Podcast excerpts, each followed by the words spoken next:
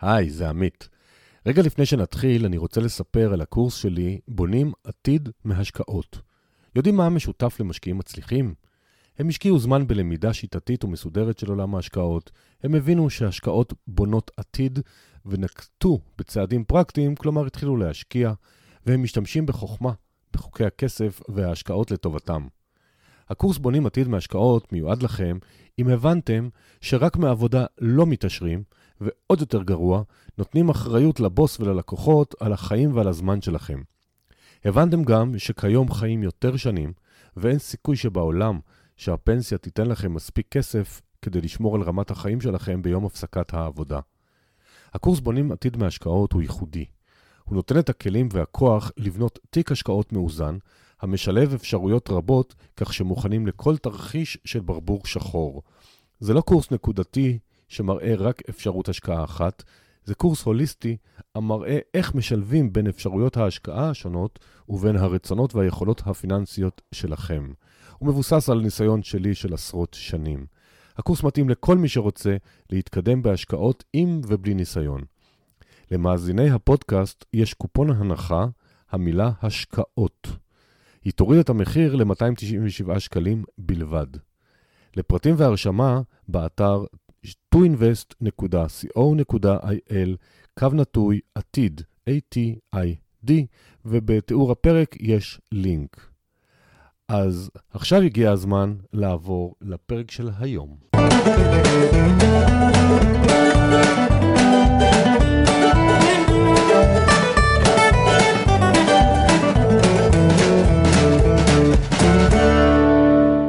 שלום לכולם, זה עמית, מה שלומכם? אני שמח להיות כאן בפרק נוסף, וכל פרק זה התרגשות מבחינתי ושמחה חדשה. אה, יש לי בקשה אחת למאזינות ולמאזינים, ולא משנה באיזה גיל אתם, תעשו משהו, תיישמו, תעשו מה שמתאים לכם בעולם הכסף. אני רואה יותר מדי אנשים שהם רק שומעים פודקאסטים וקוראים ספרים והם חברים בקבוצות והם יודעים המון, לדעתי הרבה יותר ממני, אבל הם עוד לא עשו עם זה שום דבר. אז תבחרו מה מתאים לכם, תנו קדימה, וכשמתחילים הדברים קורים וזה תהליך.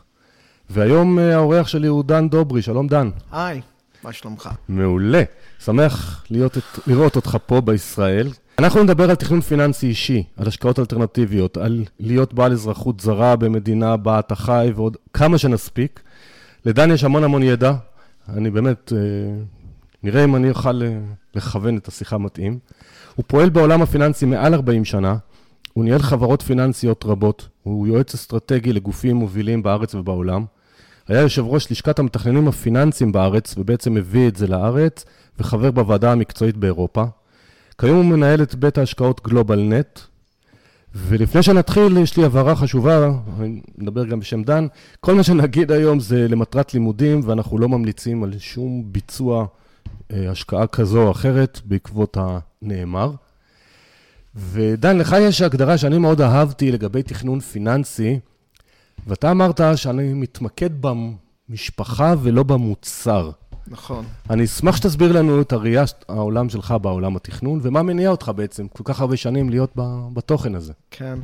טוב, אני, אה, כמו שאמרתי, 42 שנים. ב-1994 אה, נסעתי לארה"ב, הייתי באיזה כנס בארה"ב, ונתקלתי שם עם כמה אנשי מקצוע מהמובילים בעולם. והם ישבו ודיברו איתי על, הדו, על המושג הזה שנקרא מעבר לטיפול במשפחה, אה, כחלופה לבעצם מכירת מוצרים, שבעצם זה היה המיקוד של העולם הפיננסי מאות שנים. אנחנו בעולם הפיננסי בעצם מייצרים מוצר ואחרי זה מחפשים איזה קונים.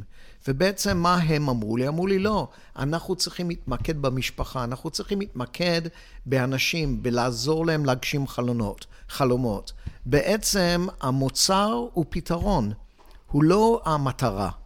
זאת אומרת, קודם כל צריך להבין את היעדים של המשפחה, ומשם אתה מתחיל לבנות את האסטרטגיה של המשפחה בהקצאת הנכסים שלה ועוד דברים רבים. זאת אומרת, זה לא נגמר רק בהקצאת נכסים, ניהול הסיכונים, יצירת תזרים מזומנים אה, פסיבי, תכנון של אה, הכנסות או הוצאות נכסים, התחייבויות ותזרימי מזומנים. יש הרבה מרכיבים שצריך ל... לה... יש מתודה שלמה של עבודה, מתודה אקדמית היום, שדרך אגב, אפשר לעשות עליו אפילו תואר שלישי, זאת אומרת באירופה ובארצות הברית, אז, ויש מחקר עמוק בנושא הזה, ובדרך הזאת בעצם המשפחה יכולה להגשים את החלומות שלה, את היעדים שלה, ולחיות את החיים שהם רוצים לחיות. אז הזכרת שבחו"ל זה ממש מקצוע שלומדים עד תואר שלישי. נכון. אתה יכול לנסות לתאר לנו קצת את ההבדל, ואני יודע שיש לך הרבה מה להגיד על זה, בין ישראל לעולם בכל הנושא הזה של תכנון פיננסי?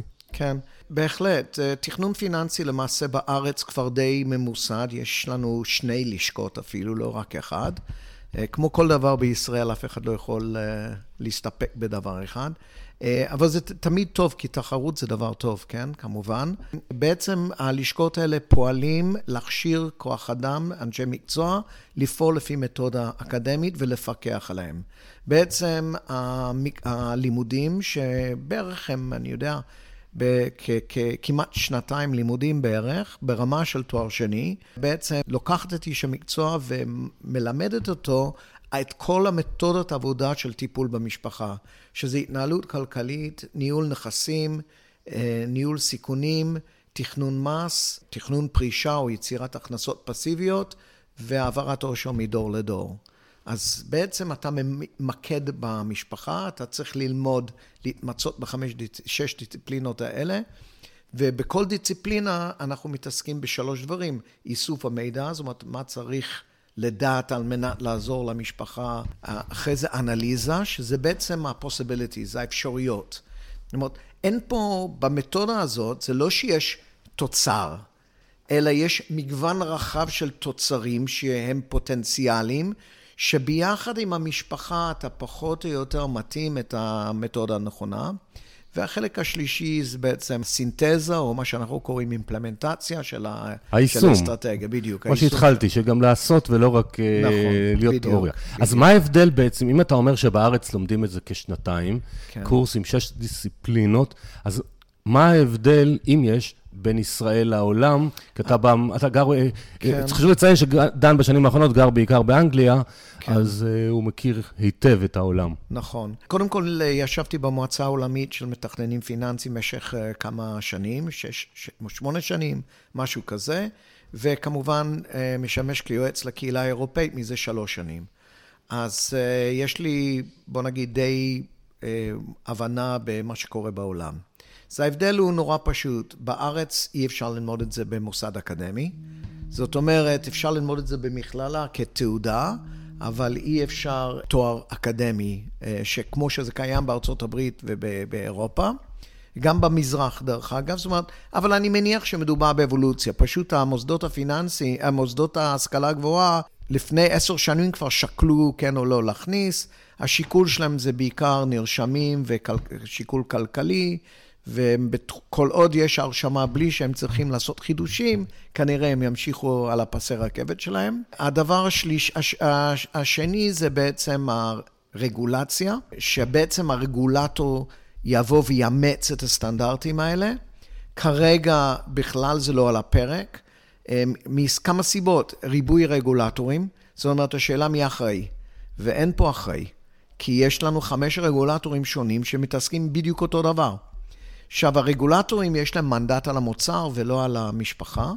זאת אומרת, כשאתה יושב עם, ה, עם, עם הרגולטורים, הם, אם אתה יושב ברשות ניירות ערך, הוא מתעסק במניות. אם אתה יושב בבורסה, הוא מתעסק בבורסה, שוק ההון, קופות גמל וכאלה, אבל הוא לא עוסק באיש המקצוע כמעט. זאת אומרת, הוא עוסק באיש המקצוע שרוצה לשווק. שמשווק מוצר. אבל לא באיש המקצוע עצמו. ובעצם אנחנו ניסינו, אני בעבר, שהייתי יושב ראש האיגוד, הניסיון שלנו היה בעצם לחוקק חוק. היה לי אה, שיתוף פעולה יוצא מן הכלל עם מיקי לוי באותו תקופה, שהוא היה, הוא היה, אז הוא בדיוק הפסיק להיות סגן שר האוצר, ובעצם זה לא התקדם לשום מקום בגלל גם אה, הרבה תחלופות, אבל הגענו להכ, להכנת החוק. שהמטרה של החוק היה בעצם למסד מקצוע, ושהצרכן בישראל ידע לזהות מי מייצג אותו ומי מייצג מוצרים. ואני חושב שזה מאוד משמעותי לאנשים להבין בעצם את ההבדל בין איש מקצוע שעוזר לו להגשים חלומות, ולחיות את החיים שמגיע לו בכבוד ובביטחון, לבין איש מקצוע שרוצה לתת ייעוץ והכוונה גם טובה, אני לא, לא מזלזל בעבודה שלהם חס וחלילה, אבל שהם במיקוד על המוצר, וכשאתה במיקוד על המוצר, קשה לך באמת לתת ייעוץ והכוונה טובה. אז איך את, מה דעתך על זה שבארץ היום יש לא מעט אה, חב, סוכני ביטוח או חברות קטנות, לא מדבר על הגדולות, כן. שהם עשו את הקורס CFP, הם Certificate Financial Planner, כן. אבל הם גם משווקים מוצר. האם אתה מאמין שהם באמת יכולים לשים בעצם בצד את האינטרסים של שיווק המוצר ולהתמקד במשפחה? כן. אני אישית לא חושב. אז... אה, אני, אוקיי, בסדר. אז כמו כל דבר, יש כאלה שכן ויש כאלה שלא. אוקיי? בוא נניח אפילו שמדובר בעשרה אחוז שכן. אני מכיר מתוך הקהילה, זו קהילה כבר של כמה מאות אנשי מקצוע, אולי אפילו קרוב לאלף או אולי יותר, אני פשוט לא עקבתי בשנים האחרונות על ה... על ההכשרות, אבל יש להם את הידע לעשות את זה. זאת אומרת, הוכיחו. יש. הוכיחו במבחן, הוכיחו באיזה... אבל אני פעם הייתי מנכ"ל בקבוצת גאון, והיה לי את הזכות ללמוד מאישיות בשם בני גאון, והוא אמר לי, דני, העולם נע על פסי רכבת. ועד שאין פצצה על הפסי רכבת, הרכבת לא תשנה את מסלולו. וזה בעצם המצב. זאת אומרת, אנשים לומדים, אנשים רוצים. תראה, אנשים שמשקיעים אלפי שקלים, אולי אפילו עשרות אלפי שקלים מכיסם ללמוד מקצוע, הם אנשים טובים. הם מסיימים את הקורס וחוזרים חזרה לשגרה, והשגרה היא יותר חזקה מהכל.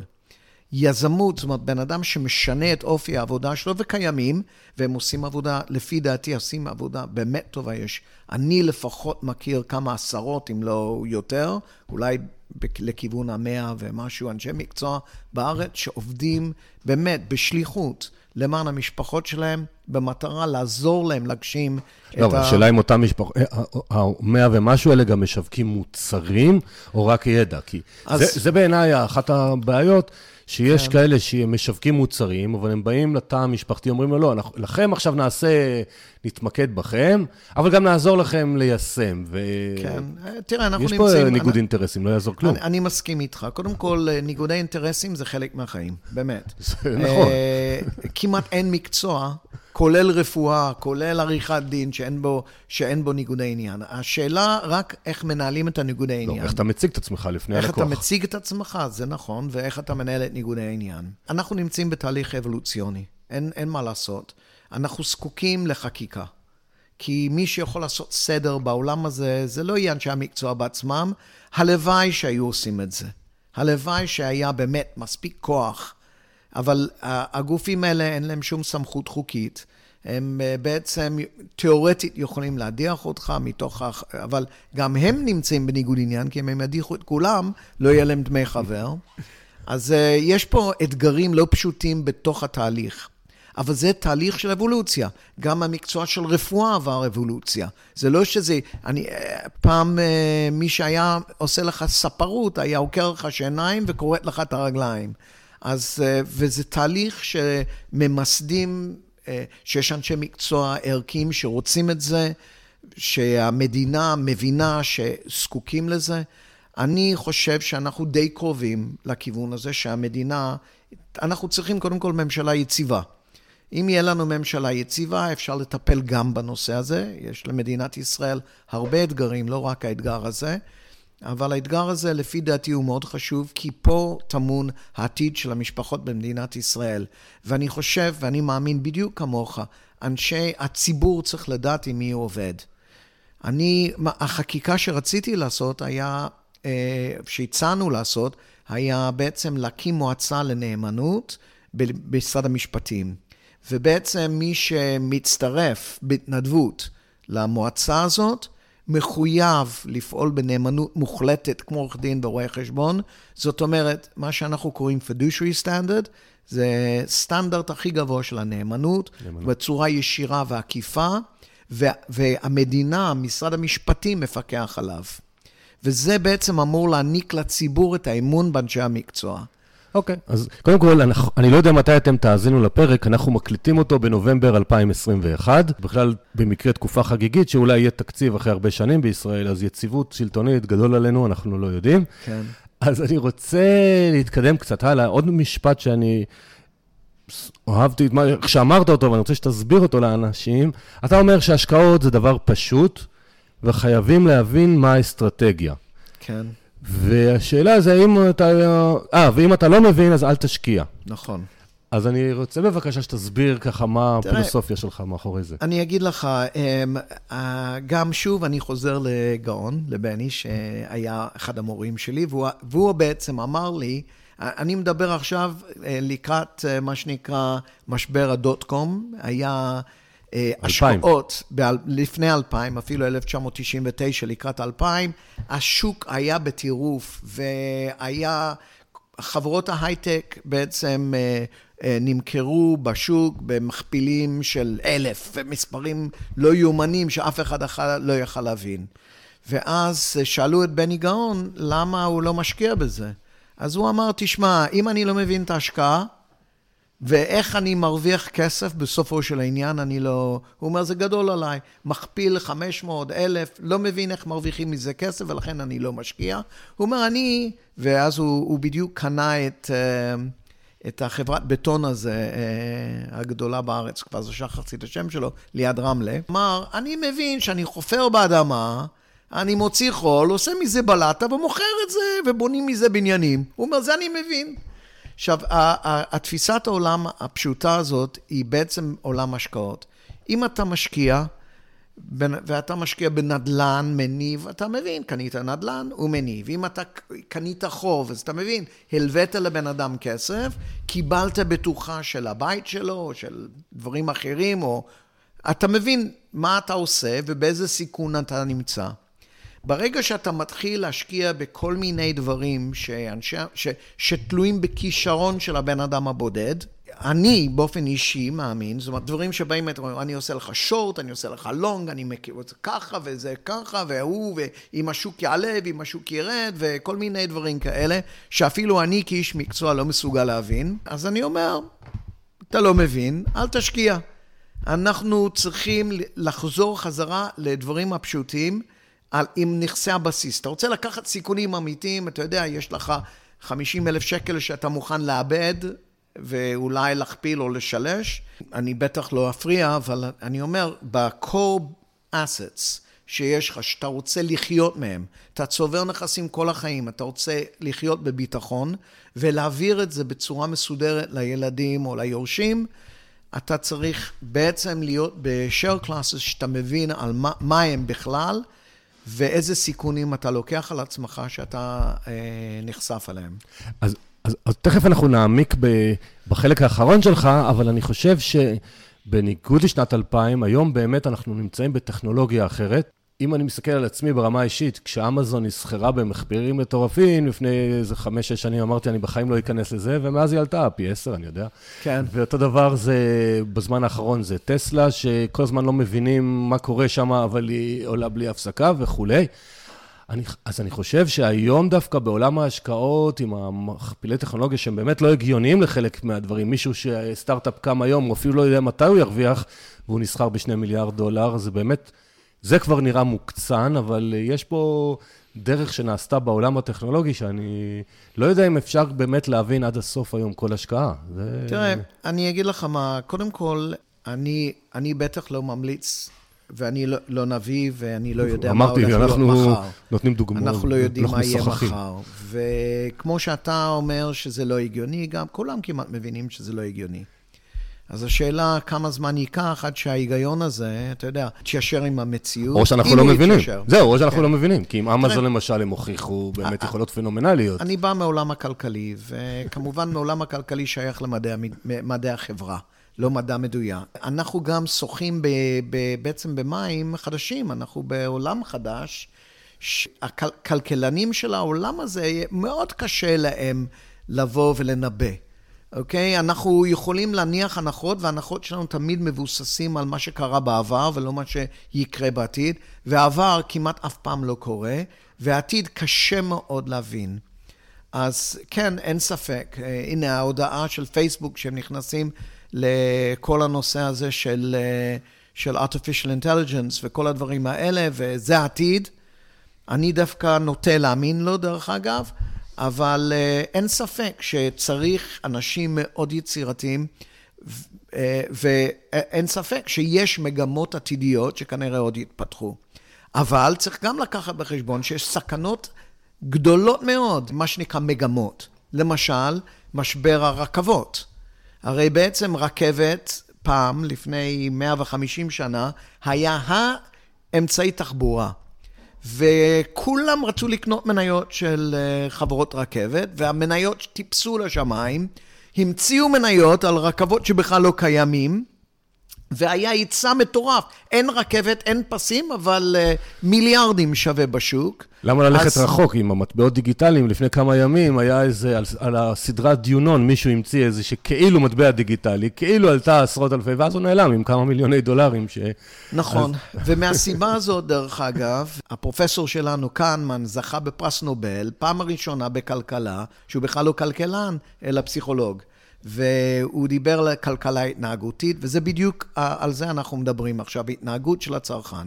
יש תופעה של, אנחנו מונעים משני דברים טבעיים, זה לא מילות גנאי, אה, זה רדיפת בצע.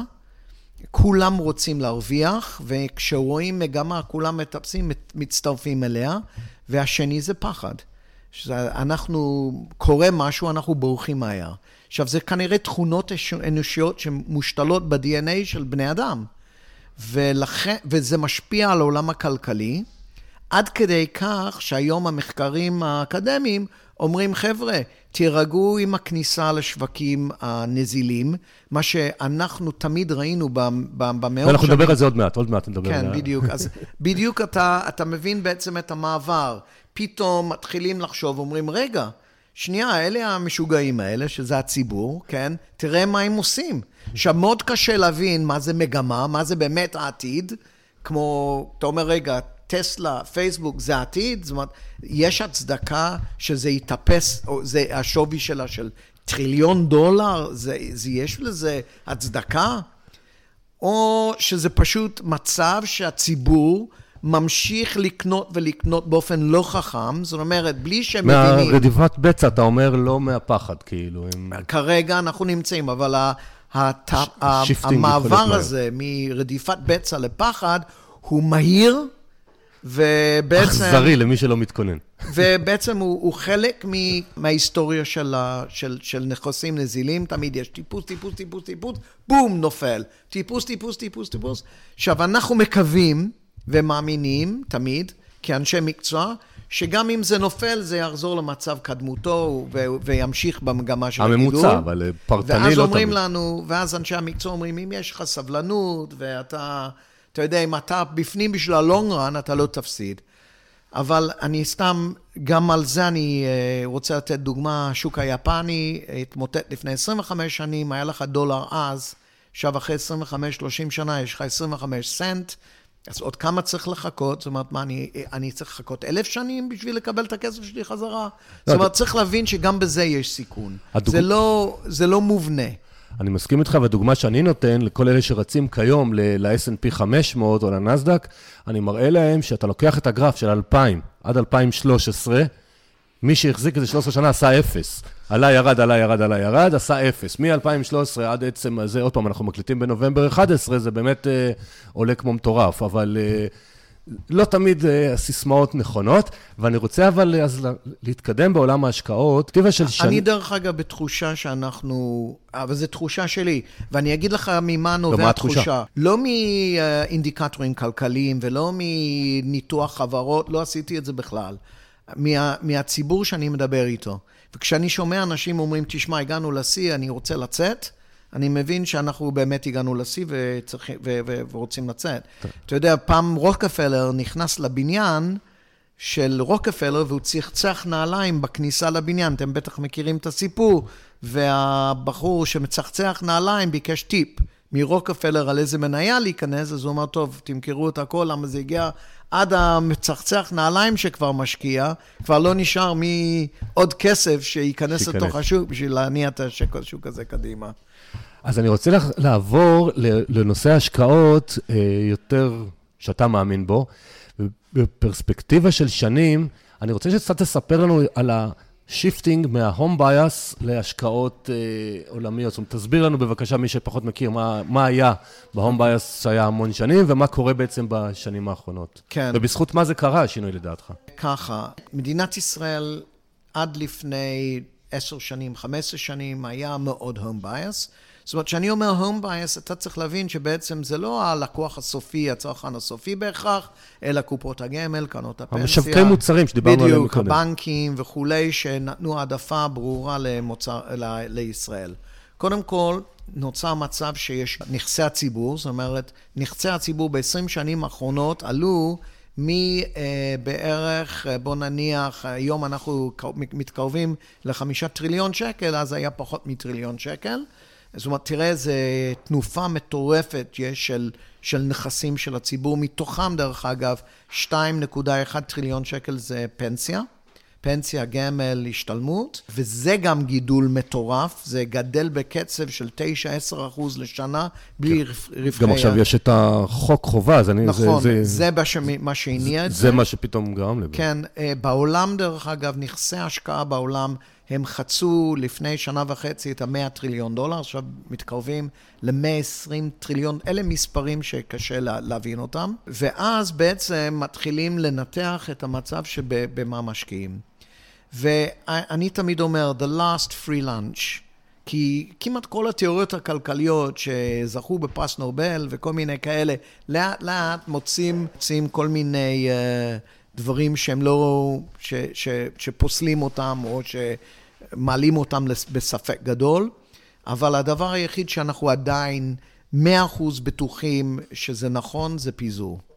ככל שתפסר את עצמך, אנחנו לא יודעים למה המטבע ירד בשבוע האחרון, אף אחד לא יכל לנחש. אבל מה יקרה מחר גם, אנחנו לא יודעים. אבל פיזור במטבעות, פיזור גיאוגרפי, פיזור בסקטורים. זאת אומרת, כל הדברים האלה מעניק לנו, זאת אומרת, חלק מהדברים יעשו דברים, תוצאות ממש יפות, וחלק מהם ייכשלו, אבל בגדול, כך אנחנו נשמור על איזשהו איזון. אז הנושא של פיזור הוא מאוד משמעותי. לא, אבל לפני שאנחנו... אז, עכשיו, אז תסכם לנו את ה-home bias, גדלו הנכסים, כן. אז, אז מה קרה בעצם שהיום כן. אנשים יוצאים יותר החוצה? קודם כל, הם יוצאים החוצה בגלל שאין להם ברירה, כי השוק, אתה יודע, אנחנו גרגיר חול על חוף הים, בוא. אתה לא יכול להשקיע בגרגיר החול, אתה צריך להיות על חוף הים. אנחנו כיהודים, שאנחנו באנו מכל מיני מקומות ועברנו חוויות מאוד לא נעימות, מבינים כמה חשוב בעצם לפזר את הביצים שלנו לא, לא רק בסל אחד. גם אם הביצים האלה באופן רגעי או באופן נראה שהם לא עושים את התוצאות שהם צריכים לעשות בגלל הפרשי מטבע וכל מיני, שקל פשוט חזק באופן בלתי מובן לחלוטין, וכל ה... אם אתה... אני באופן אישי מאמין אני מאמין במדינה שלי כמובן ובשקל, אבל אני מאמין שהשקל חייב להיחלש. חייב להיחלש. זה לא טוב גם לעם ישראל.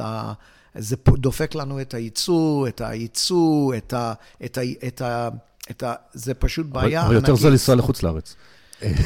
יותר, זה, לבילויים זה נחמד, לא, סתם, אני צוחק. כן, ומתאים לי בתקופה הקרובה, יש לי קבוצה שיוצאת ללונדון, ו... אה, אני משלם שם בפאונדס, אז אה, ככל שהשקל יותר חזק, זה כן, יותר טוב. אבל... לא, אני צוחק. אבל גם אני, כי אני חושב שהמדינה הזאת זקוקה למטבע, מטבע חזק, אבל לא מטבע שכל הזמן אה, מתחזק לעומת המטבעות האחרים, כי זה דופק דברים. כן, כן. דופק את התעשייה פה. המון כן. שנים ניהלתי כשכיר, שבע שנים הייתי יצואן כן. של עסק של 200 מיליון דולר, ואז זה התחיל, ולפני הרבה שנים, אבל... וזה אני, גם אני... דופק לנו את התיירות.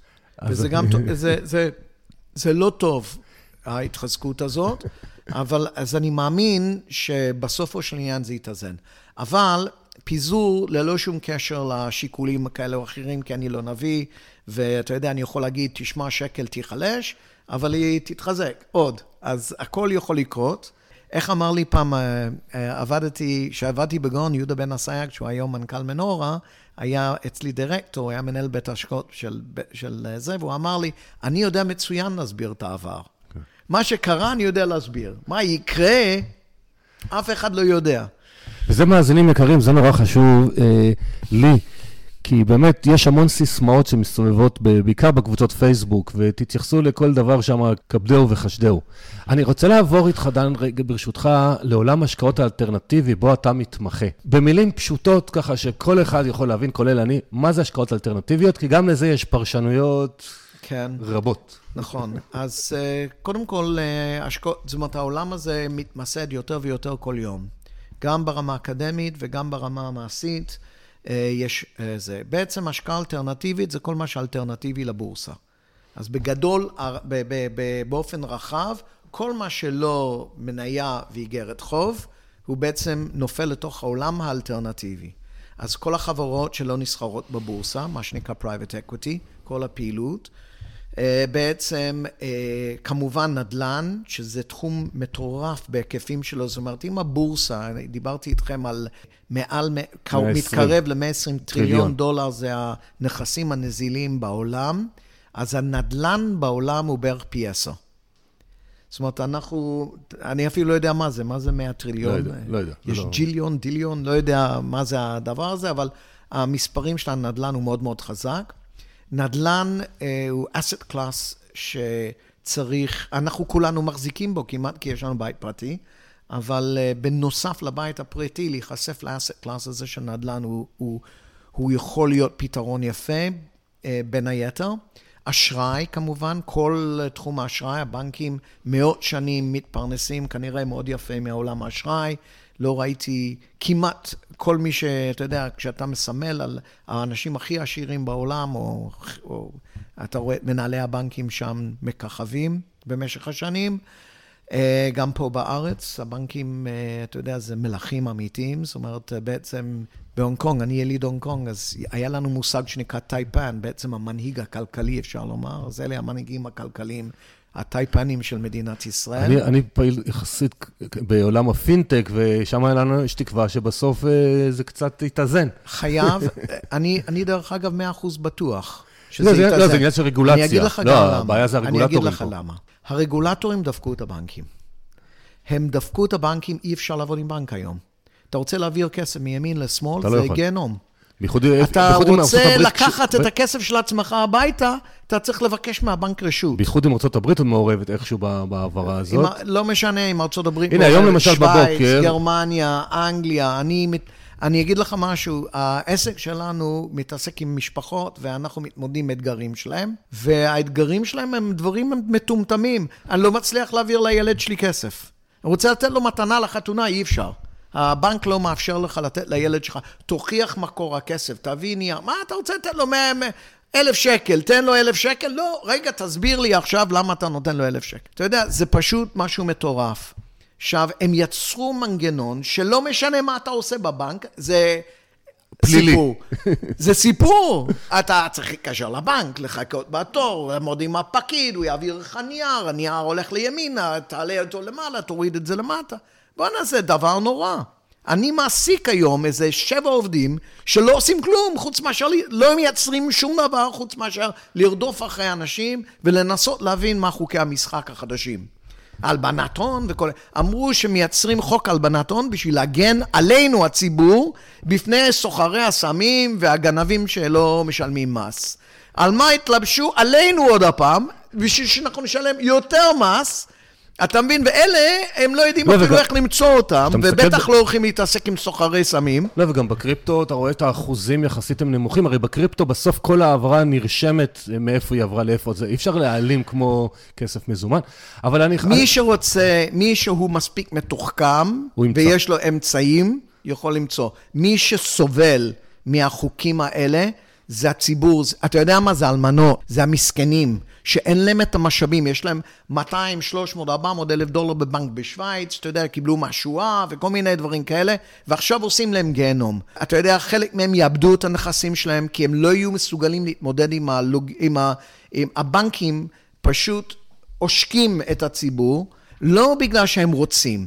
זה לא עניין של מדיניות של הבנק. הם גם רוצים וגם רגולציה. כן, הרגולציה פגעה בנו. בעצם היישום של תראה, היישום של כל חוק הוא קודם כל על החלשים. למה קל? למה ללכת לסוחר סמים שיכול לירות בך? אתה מבין? איפה אתה- שוטר מה- עומד? באמצע ירידה, אתה. הולך ברחוב, יורים בך, אתה מבין? מה, בוא נתעסק עם האלמנה הזאת, יש לה חצי מיליון pounds, בוא ניקח את החצי מיליון שלה. אתה מבין? במקום שתוריש את זה לילדים. כן, זה זה כמו- כואב הלב, אבל אני אגיד לך מה יקרה, וזה הפינטק שלך. הצעירים ימצאו לזה פיר- פתרון. נכון. והם יחליפו את הבנקים. אה, תשמע, הייתי בכנס פינטק השבוע, עלה איזה אחד מהדוברים, פרופסור משהו, והמציא איזה משהו מאוד חכם, שאני לא מבין כמובן שזה כל כך חכם, אבל הוא אמר, תשמעו, אתם רגילים, כאילו לקהל, שמניות סוחרים בישראל נגיד בין 10 ל-5, או בארצות הברית בין 4.5 ל-11, מה זה השטות הזאת? שבא אליי מישהו ושאל אותי מה שער הביטקוין היום, אמרתי לו, מה זה היום? הוא נסחר כל הזמן, 24-7. כן. והם יובילו את העולם לשם, את העולם הכלכלי. ל- נכון, נכון. הילדים, החבר'ה חשבתי, אני הצעירים... באמת רגיל לזה שפתאום נסגר המסחר, אני שכחתי ש... כאילו לא... אנחנו מבוגרים כבר, אנחנו חוקי המשחק שלנו היום... הולכים להשתנות. החוקי... אנחנו, הדור שנמצא לקראת פרישה, לא מסוגל לקלוט את ה... בעצם... את הדינמיקה מה- את הזאת. העולם הזה. אתה צריך לזכור, תסתכל עליי. אני בן 63. אני 59, לא כזה סבא רחוק. שלי, תקשיב, ס... אבל אה, תבין את ההבדל. סבא שלי היה בפרשים. הוא יליד 1870 ומשהו. תחשוב, איזה עולם, לא היו כבישים. היו שבילים שסוסים היו הולכים עליהם. אתה מבין? עם כרכרות. לא היה טלפון. אתה כן, מבין? אני- תחשוב איזה עולם. איזה עולם. אנחנו ראינו את, ה- את וזה המניות. שני דורות. אנחנו ראינו את המניות למחרת בבוקר, מה היה אתמול. היום אתה יושב פה באפליקציות ומזיז כספים ימינה ושמאלה. כן. אז, אז, בוא, אני... דרך אגב, אני, לבן שלי היה חתונה והיה לנו אורחים מחו"ל, ויש פה, היה פה, גר, אצ- היה חי אצלי בבית, האחיין שלי מארצות הברית. הבחור הזה לא ידע מה זה טלפון קווי. זאת אומרת, הוא, מנסים להסביר לו מה זה הטלפון הקווי הזה, הוא לא הבין מה, למה צריך דבר כזה. הוא צודק. זאת אומרת, הוא אומר, מה, מה זה, מרכזייה לטלפון, כ-" זאת אומרת, הוא לא קלט את העסק הזה בכלל, לא ידע אפילו שיש דבר כזה. אני אומר לו, בוא'נה, הפעם היו מחייגים עם האצבע, ולא... זה כמו שהודו קפצה בטלפונים על הקווי ישר לסלולר, בגלל הגודל. פשוט דילגו על הקווי, כן. אז אני רוצה רגע לחזור לנדל"ן, שהזכרת שהוא בעצם רוב הנכסים בעולם הם נדל"ניים. נחזור רגע למ- למאזינים שלנו, שחלקם רוצה להשקיע בנדל"ן, כן. ויש תמיד דילמה אצל רבים, אני רואה עם הלקוחות שלי, האם להשקיע דרך קבוצה, דרך גוף, או לקנות ולהחזיק בבעלות בכל מיני מקומות בעולם, לאו דווקא ישראל. מה האני מאמין המקצועי שלך בין למי זה מתאים, למי זה מתאים? ו... אוקיי, אז קודם כל בואו נתחיל שאין חוקים בדברים האלה, אוקיי? כמובן שהתחלתי... שאלתי את האני מאמין שלך. התח... התחלתי את השיחה בזה שאמרתי לך שצריך להבין את המשפחה. זאת אומרת שצריך להתמקד במשפחה וביעדים ומטרות שלה. כשאתה רוכש נכס בודד, אוקיי? אז יש לזה יתרונות ויש לזה גם חסרונות. קודם כל, זה יקר. זאת אומרת, לקנות נכס יכול לעלות לך כמה מאות אלפי שקלים, או אפילו מאות אלפי דולרים, אפילו מיליוני דולרים יכול לעלות, גם עם אשראי וכל מיני דברים כאלה, עדיין אתה... אתה יודע, אם אתה רוצה לייצר פיזור בתיק של עצמך, זה קשה לעשות את זה למה שנקרא mass ו-mass affluent, כן? לא, לא net wealth, כן? אבל אנשים כאלה לא יכולים לעשות פיזור ולהתחיל לרכוש בתים וכל מיני דברים כאלה, זה מאוד קשה. גם אני מכיר שבארץ יש הרבה אנשים שיש להם תחביבים לאסוף דירות בארץ, נחמד, אבל אני לא הייתי עושה את זה בגלל שאלת הפיזור. זאת אומרת, עכשיו אתה שם את כל הכסף שלך על השקל, בארץ, אוקיי, שנדל"ן יכול לעלות, לרדת, ובואו נהיה כנים, אנחנו גם צריכים להבין את הקיצון. מדינת ישראל, מדינה יותר מסוכנת מאשר, נניח, אני יודע מה, רייג'ביק, כן? ששם אלפי שנים לא קרה שום דבר. אנחנו חיים, יש לנו שכנים שלא רוצים שנתקיים. פחות אוהבים אותנו. אנחנו תלויים בעולם מערבי שיתמוך בנו מבחינה פוליטית. זאת אומרת, יכולים לקרות דברים, ואנחנו כיהודים רגילים כל הזמן להיות בגלות. אנחנו, יש לנו בית ראשון, בית שני, עכשיו אנחנו בבית שלישי. לך תדע מתי, עוד כמה זמן זה... זה. אז לשים את כל הביצים בסל שבישראל, דעתי האישית טעות, לא בגלל שאני מנווה חס וחלילה, אני אוהב את המדינה, אנחנו נלחמנו פה, נילחם פה, ואני מאמין בבית ליהודי, אבל כשאני, אנחנו היהודים יודעים שביצת זהב במקומות אחרים. אז לקנות נכס זה מתחיל להיות מורכב. כשאתה קונה נכס בחוץ לארץ, עוד יותר גרוע.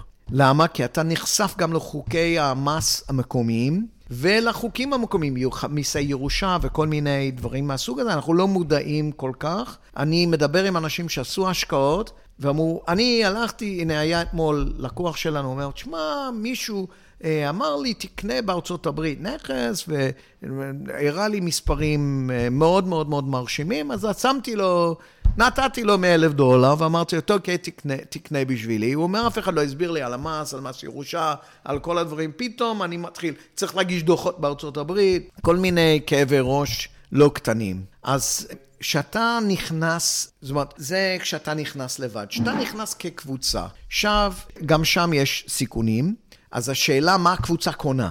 בדרך כלל קבוצה עושה איזושהי יזמות, שזה בנייה. זאת אומרת, לקנות משהו, להשביח אותו, לקנות משהו. עכשיו, יש אנשי מקצוע ברמה הכי גבוהה בארץ שעושים את העבודה הזאת, ואני אישית שם את הידיים שלי עליהם, אבל יש גם כאלה שלא, והשאלה אם אתה יודע עם מי אתה מתעסק.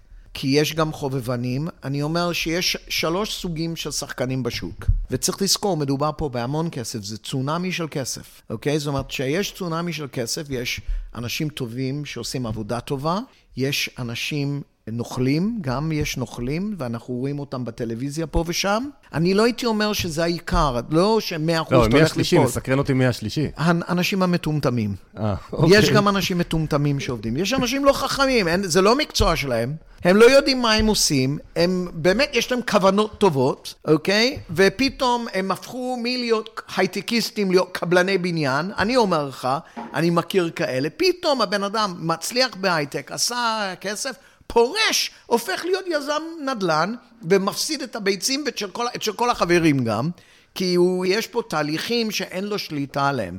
אתה יודע, זה גם מקצוע שצריך ללמוד. כשאני אמרתי מטומטמים, לא התכוונתי ב-IQ. לא, ברור, ברור. התכוונתי בזה שהם תמימים, בזה שהם לא מקצועיים, בזה שהם אה, בעולם הפיננסי, סוכני הביטוח, ובאמת יש לי הערכה ענקית לעולם הזה. אני יודע כמה קשה לעבוד. חלקם, קט- קטן אבל, פתאום הפכו להיות נדל"ניסטים. ולא נדל"ניסטים, ו- ומגייסים כסף. אנחנו יודעים, היה פרשיות של טפירו וכל מיני כאלה, מותר להגיד. ודרך אגב, אני הכרתי אותו באופן אישי, אני באמת שם אותו בקבוצה של המטומטמים ולא בקבוצה של הנוכלים. הוא פגע בעצמו, היה לו עסק מדהים. ופתאום עכשיו הוא יושב בכלא, הוא פשוט טיפש, הוא עשה שטויות. הוא האמין במה שהוא עושה, אבל הוא סמך על קבלני משנה, שבעצם לא נתנו את התוצר, ובעצם גררו את כולם להפסדים איומים. מאות מיליונים הלכו לטמיון.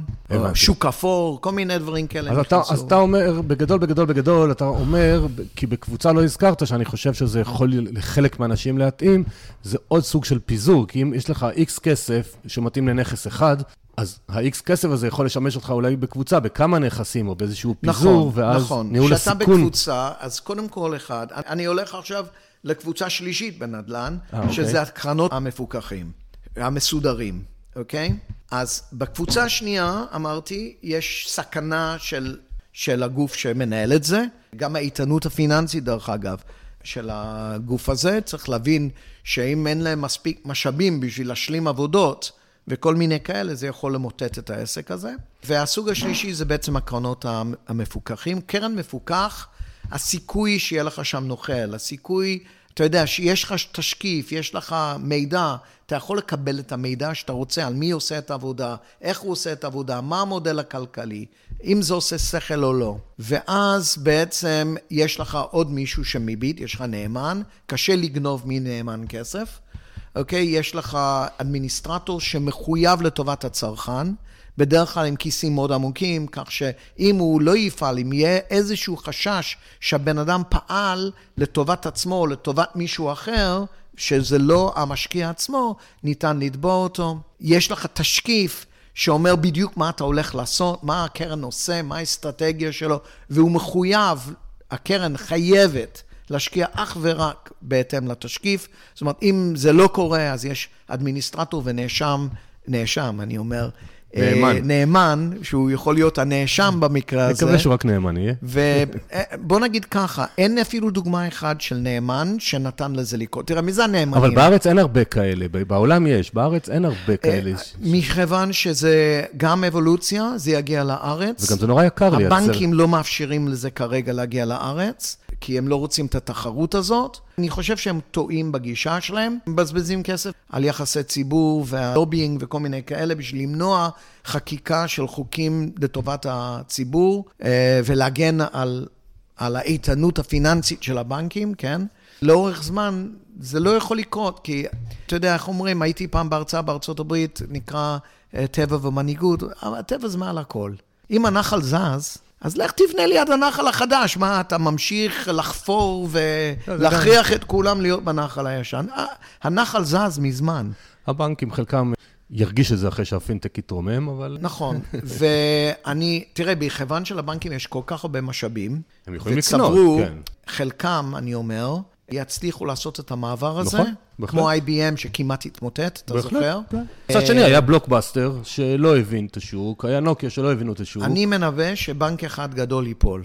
אז זהו, יהיו זאת כאלה. אומרת, זה בטוח בדבר אחד, כשאתה מסתכל על המאה החברות הגדולות בארצות הברית היום ולפני 40 שנה, חלק, 50 אחוז מהם לא קיימים. נכון, כי זה הטכנולוגיה אז, בה. וגם בעולם הבנקאות, בנקים ענקיים נעלמו מהנוף. לפי דעתי, השינוי הזה יכול, עלול, ליצור מצב שמי שחושב יותר מדי על עצמו ופחות מדי על הצרכן, ייאלץ להימכר, להתמזג. אז אנחנו חוזרים להתחלה, מי שמתמקד במוצר ולא בלקוח, בסוף זה עלול לפגוע בו. אני רוצה רגע להתקדם. כשאתה בוחן בגלובלנט, וזה גם פתח שאתה יכול לספר קצת מבחינתי מה גלובלנט אתם עושים, כשאתם בוחנים הצעת השקעה שמגיעים לשולחן שלכם, איזה סט של due diligence, או מה אתם עושים כדי לוודא שזה יהיה נכון? פשוט לתת למאזינים שלנו כל מיני כן. טיפים כאילו על מה לשים לב שהם בוחנים, ולאיזה תשואה אתם מכוונים, כי אני יודע שאתם לא מחפשים את ה-50% בשעה. לא. אנחנו גם לא בשנה וגם לא בשנתיים ושלוש. אבל הכוונה שלנו, תראה, בעצם אנחנו בגלובלנט מטפלים במשפחות. רוב המשפחות שאנחנו מטפלים בהן זה משפחות ותיקות, אנשים, אתה יודע, מה שנקרא בפרישה, לקראת פרישה, או אפילו הרבה אחרי הפרישה, ומה שהם רוצים, מה שהכי מטריד אותם זה לא להכפיל את הכסף שלהם, אלא לחיות את החיים שלהם בביטחון ולהעביר את הכספים האלה לילדים, ושאנחנו לא נפסיד להם את הכסף. זה הדבר הכי חשוב. ולכן אנחנו מנסים ככל הניתן לייצר סדרה של מוצרים שמעניקים ביטחון, שבן אדם יכול לפתוח בהם, שהסבירות... תראה, עולם הכלכלי זה עולם הכלכלי, אני לא יכול... לא נביאים, כמו שאמרנו. בדיוק, אני, אם ייפול פצצת אטום ונדל"ן ייעלם וכל מיני דברים כאלה, ולא יהיה מבוטח, וכל הבלאגן הזה, או לא יהיה חברת ביטוח בשביל לשלם את התביעה, כל הדברים האלה, אני לא... אתה יודע, זה, זה מה שנקרא קיצון של הקיצון, אבל ברמת ביטחון טובה, זאת אומרת, אם אני למשל מקבל הבטחה מממשלת אנגליה, אני מרגיש עם זה טוב. ממשלת אנגליה מסוגלת לעשות דיפולט, לא לשלם? כמובן. אבל אני לא חושב שזה יקרה בחיים שלי, או בחיים של הילדים שלי אפילו, ולכן אני מרגיש עם זה טוב, אוקיי?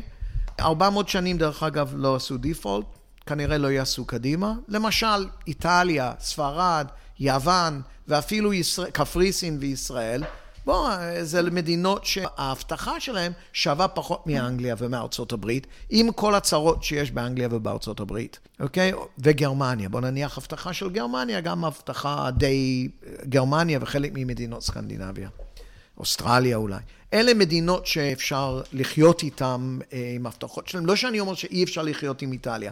דווקא אנחנו שוקלים עכשיו השקעות באיטליה, התשואות יותר גבוהות, אנחנו מבינים שאנחנו נחשפים. עדיין יש לי אמונה שממשלת איטליה, אם היא תבטיח משהו, היא תעמוד בהבטחה שלה. אז כן, בעולם אנחנו שואפים לחפש דברים פשוטים. שיכולים לתת את הבין חמש עד, אתה יודע, להגיע, לגרד את ה double digits אולי עם קצת יצירתיות. זה, it's possible, ובלי לקחת סיכונים מטורפים, אוקיי? אז, אתה יודע, אנחנו נכנסנו לעולמות של הבריאות. בריאות יופי של מקום להיות היום, לפי דעתי, כי המדינות הם אלה שמשלמים, ואתה יכול לייצר להם כל מיני... כשאתה אומר בריאות, אתה מתכוון לבתי אבות וגריאטריה, או שאתה מתכוון לקופות חולים, בתי חולים, מכוני טיפול יופי ו... אוקיי. Healthcare זה, זה אינסוף. נכון, נכון. קודם כל, העולם הבריאות הוא מקום טוב להשקיע.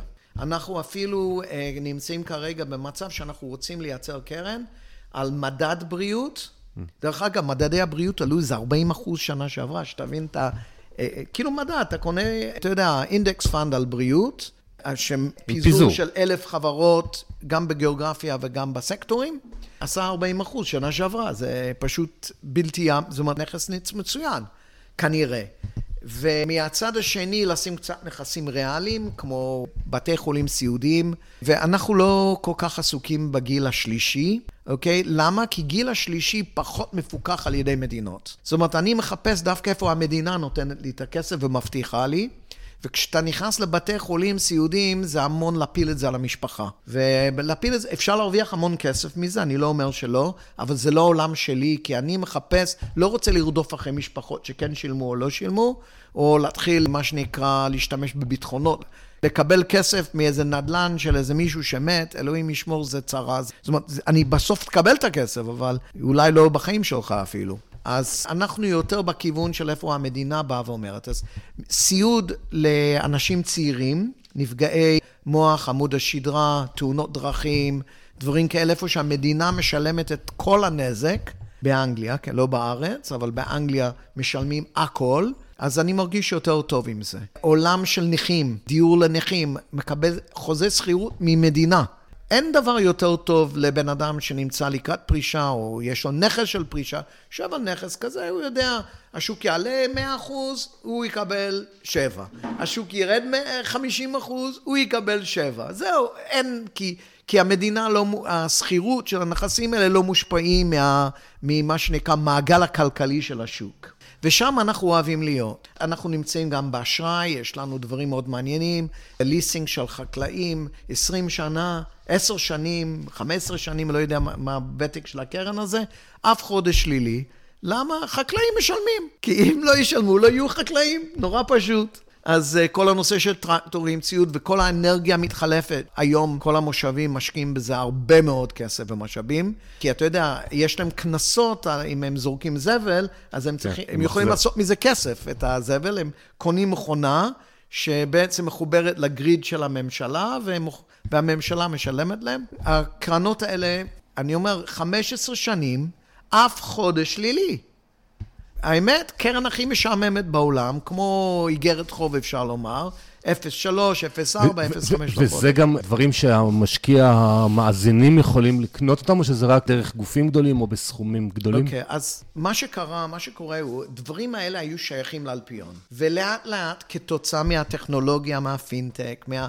זאת אומרת, לאט לאט, וגם אל תשכח, יש פה עניין רגולטורי, שהרגולטור מתערב.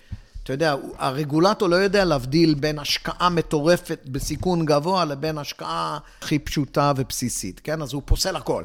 אבל משפחות שמקבלים ייעוץ יכולים היום להיחשף לזה גם בסכומים, בוא נגיד, לא בעשרת אלפים שקל או אפילו במאה אלף שקל, אבל בסכומים של כמה מאות אלפי שקלים בלבד, שכמעט כל אחד מאיתנו בקופת הגמל שלו, בקרנות ההשתלמות שלו, יש לו, יכול בעצם להיחשף. אבל חייבים להתייעץ, כמובן, זה בטח לא... לא, לא, אנחנו נותנים פה כן. בפודקאסט בכלל, אחד הרעיונות כן. שלי זה לתת לאנשים השראה. כן. אנחנו די מתקרבים לסיום, אני רוצה לקפוץ לעוד נושא שיש לך מומחיות עליו. כן. זה כל הנושא של הקרוס בורדר, אנשים שגרים במדינה א', יש להם אזרחות מדינה ב' וכולי. בארץ יש המון המון אזרחי ארצות הברית שגרים פה וצריכים לדווח גם לשם וגם כן. לפה. תשתף אותנו קצת, אה, זה לא ייעוץ מס כמובן, אבל איזה דברים אדם שהם בכמה מדינות צריך לשים לב אליו? אה, כי כן. אתם, יש לכם מחלקה שלמה בחברה נכון. על זה. נכון, זה תחום ההתמחות האישית שלי. אני, זה מה שאני כרגע, אני עובד עם הקהילה האירופאית, אנחנו מנסים לבנות מתודה, מתודת עבודה למה שאנחנו קוראים קרוס בורדה. מה קורה שחוצים גבולות. עכשיו, כשאתה אומר מה, מה, זה, מה זה המשמעות של המילה חוצה גבולות, אז קודם כל, כמובן מדובר באנשים אזרחים של מדינות שחיים במדינה אחרת. בישראל יש קרוב למיליון אנשי מקצוע שחיים מחוץ לגבולות ישראל. ישראלים חיים בארצות הברית, חיים באירופה, מזרח הרחוק, ובאיזשהו שלב כנראה יחזרו גם לארץ, וגם אם הם לא חוזרים לארץ, הם, יש להם נכסים בארץ, זכויות בארץ, כל מיני דברים כאלה. ביטוח לאומי, קרנות פנסיה שהם, היה להם מהתקופה שהם חיו פה. זאת אומרת, יש פה אתגרים לא, לא פשוטים בהיבט של מה קורה שאתה בעצם עובר לגור במדינה אחרת, איך אתה מתמודד עם מערכת המיסוי שם ומערכת המיסוי פה, אוקיי? דבר השני זה השקעות.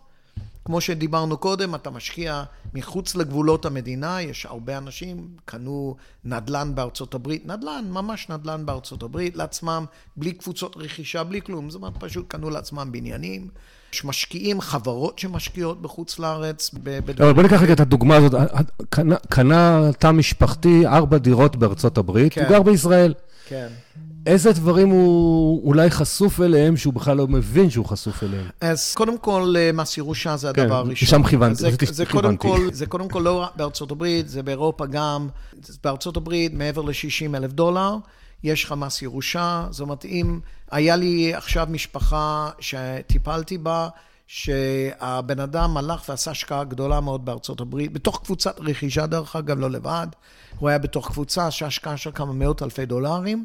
ביחד עם קבוצה, בחור בריא, לא צעיר, אבל בריא, היה 70 פלוס, אבל כשישבתי איתו, בטח לא חשבתי שבעוד חודשיים הוא לא יהיה בעולם הזה. קיבל דום לב, או מה שלא יהיה, שטף דם, נפטר, והיורשים שלו עכשיו חל עליהם מס ירושה, לא על הרווח, על הכסף שהוא השקיע. על ההון. כן, על... היו צריכים לשלם שם 200-250 אלף דולר, משהו כזה, מיסים. ויש דרך לעקוף את זה? כלומר, אם אני פותח חברה אמריקאית כשאני בא ונרשם ב-LLC דרך חברה וכולי, זאת אומרת, יש דרכים לעקוף את זה או שזה נורא מתוחכם? ו... זה, זה נורא מתוחכם, קודם כל, כי הרגולטורים, ובמקרה הזה הרגולטור זה הרשות המיסים, זה גם רגולטור, הם גם מתוחכמים. והם חוקקו חוקים שב, על שקיפות, זאת אומרת, הם רוצים לדעת מי זה ה-ultimate beneficiary.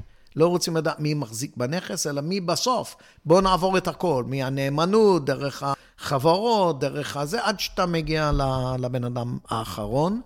ולכן יותר ויותר אנשים נופלים בפח שהם חשבו שהם לא חשופים לזה. אפילו אנשים שקיבלו ייעוץ שלא חשופים לזה. צריך להיזהר מייעוץ בעל פה.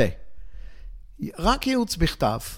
למה? כי מחר בבוקר אתה תגיד, רגע, אמרו לי, אבל, ואני חייב להגיד שגם היה לי מקרים בבנק, שהפקידים בבנק נתנו ייעוץ, אמרו זה לא נכון, זה כן נכון. אתה יודע, זה לא עולה להם כסף להגיד ללקוח, ויכול להיות שגם מאמינים בזה, יכול להיות שהם חושבים שהם צודקים, אבל הם לא צדקו. ואמרתי, אוקיי, אם הפקיד אמר לך דבר כזה, תבקש בכתב. אז הם ביקשו בכתב, וכמובן אין, אין לו שום סיכוי בעולם. כיועץ משפטי, לא... כן, בוודאי שלא ייתנו את זה. והמקרה, דרך אגב, היה על השקעה במניות אמריקאים דרך בנקים. אתה קונה, אם אתה נחשף, ויש הרבה ישראלים שקונים דרך הבנקים בישראל מניות, ולא מבינים שגם על זה חס, יש להם... אז יש הרבה שהיום טרנד כזה של מי שקונה קרנות, אז הוא קונה קרנות איריות, כי נראה שהקרנות האיריות פחות חשוף. לא בהכרח איריות, גם איריות, כן? הקהילה האירופאית, איריה חלק מהקהילה, גם שווייץ. הקרנות האלה בעצם, גם, גם באנגליה, גם הקרנות, לא של אנגליה, אלא של EA Man, שזה חלק מאנגליה, אה, שם יש תעשיית קרנות ענקית. הקרן עצמה בעצם חייבת לשבת במקום שהוא tax free, מה שנקרא, אז אירלנד, דבלין הפך להיות, חלק מהשיקום של אירלנד היה כל ה... כן. להביא לשם את תעשייה פיננסית. גם את אינטל הם הביאו ככה, התחרו נכון, איתנו עם ישראל. הם פשוט נתנו להם פטור ממס. אז בעצם הם סחבו ים של, של מאות מיליונים, מיליארדים של כסף לתוך אירלנד, שיקם את כל המדינה הזאת. דרך אגב, אחד השותפים שלי, דוקטור בועז ברק, רצה לעודד את זה בישראל, לייצר את זה בישראל, לא הצליח. עד היום אני חושב שאם הוא היה, אם היו מיישמים את החזון שלו, מדינת ישראל הייתה נראית אחרת לגמרי. בגללו, דרך אגב, יש פטור ממע"מ, באילת, אבל זה כל מה שיישמו בכל האסטרטגיה הכוללת שהיה לו. אז, אז בעצם הנושא של, של קרוס בורדר זה לא רק העניין, זאת אומרת, זה, זה, כמו שאמרתי, אזרחים שגרים במקום אחר, אנשים שמשקיעים במקום אחר, אנשים שיש להם זכויות וחשבונות בנק במקום אחר, שזה מאוד נפוץ בארץ בגלל ניצולי השואה. ניצולי השואה, החשבונות שלהם בגרמניה, בשוויץ, שוויץ. כל מיני מקומות כאלה, ויש להם גם זכויות. גם יש קהילה ענקית של ישראלים שחיו בעבר. אקדמאים שלמדו באוניברסיטאות והפרישו להם לכל מיני קרנות וכל מיני דברים כאלה, במאות ומיליוני דולרים, ולא רק הזכויות, תזכור, ביטוח לאומי, שיש לך זכות לביטוח לאומי בארצות הברית של, לא יודע, 5,000 דולר לחודש, תחשוב שמדובר פה בנכס שהוא שווה מיליון דולר, כן, בערך.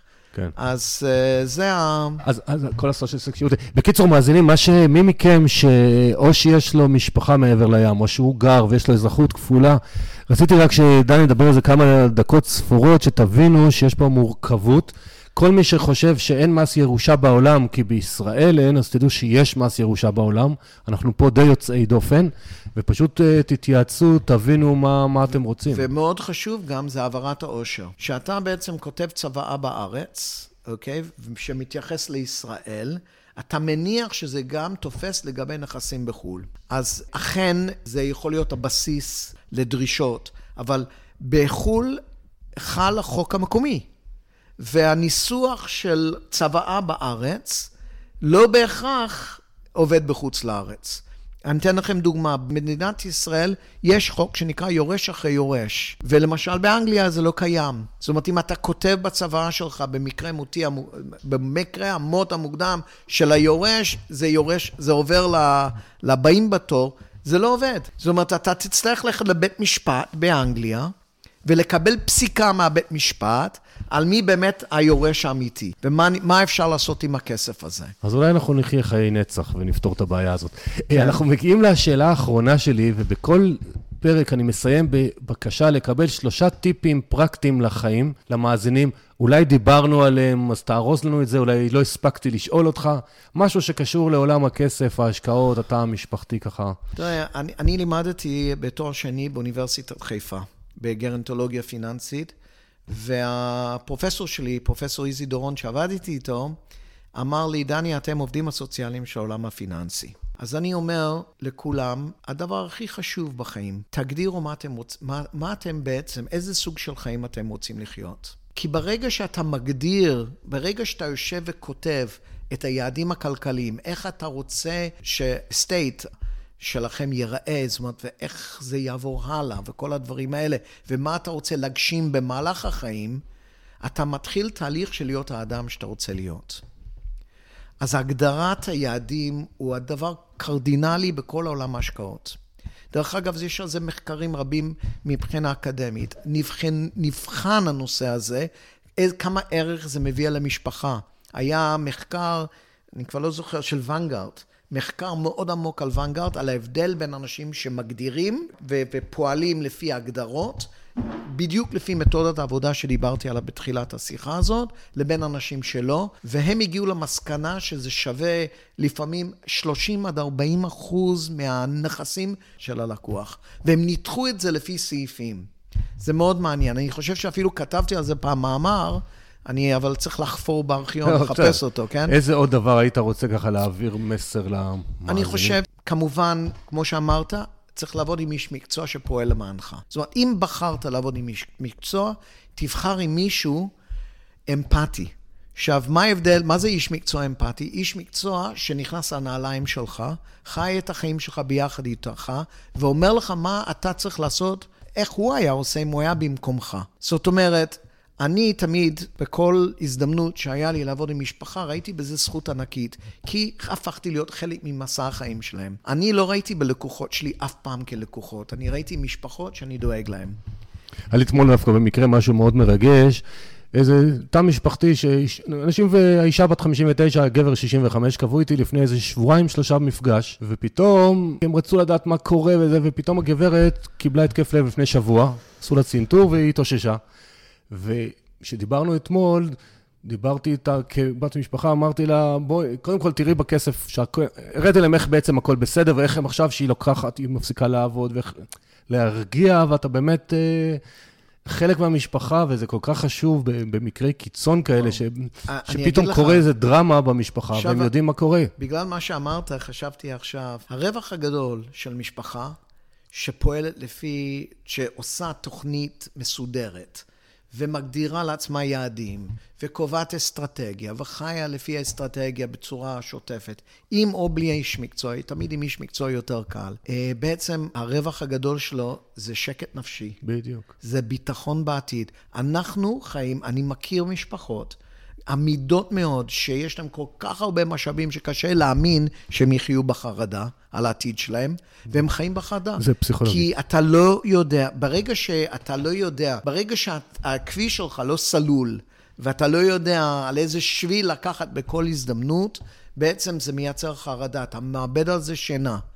אנחנו חיים חיים קצרים, צריך ליהנות מהם. אז אתה יודע, לעשות טיפול, אנחנו עושים מחקר של, של, של, של ימים בשביל לקחת משכנתה, או, או, או בשביל לקנות אה, אה, אינטרנט ב-100 שקל, אוקיי? משכנתה זה עוד עסקה גדולה, אבל אפילו על האינטרנט כן, כן. משקיעים שעות מק... על גבי שעות בשביל למצוא את הספק ב-4 שקל פחות, ואנחנו מזניחים את, ה, את המשפחה, ואנחנו מזניחים את העתיד, ואנחנו מייצרים, אה, מייצרים בסיס לוויכוחים ולריבים בעתיד.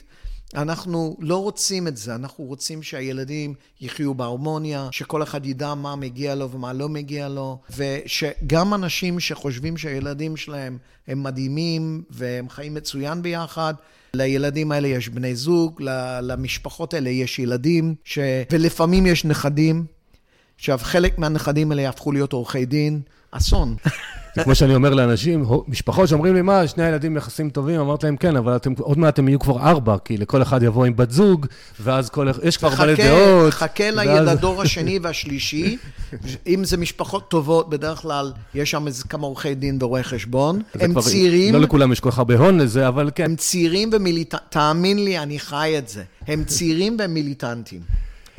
מעולה, דן. תודה רבה. תודה רבה על כל המידע ששיתפת אותנו. תודה. בתיאור הפרק יש לכם לינק גם לאתר של גלובלנט, ככה שדן זה החברה שהוא הקים, מנהל אותה, ותוכלו להכיר עוד את היכולות שלהם. תודה לכם שהייתם איתנו. אנחנו מאוד מקווים שמצאתם את השיחה המעולה. אני אשמח שתספרו לחברים ולמשפחה על הפודקאסט, ויחד נצליח לגדול. אה, לא לשכוח לבקר בערוץ היוטיוב שלי, ותזכרו מה שהתחלנו, תעשו גם, לא רק תלמדו, לא רק תקשיבו, תעשו מה שמתאים לכם בסכומים שמתאים. זה מה שיביא לכם את אושר וגם אושר. ונשתמע בפרק הבא, אני עמית. תודה רבה.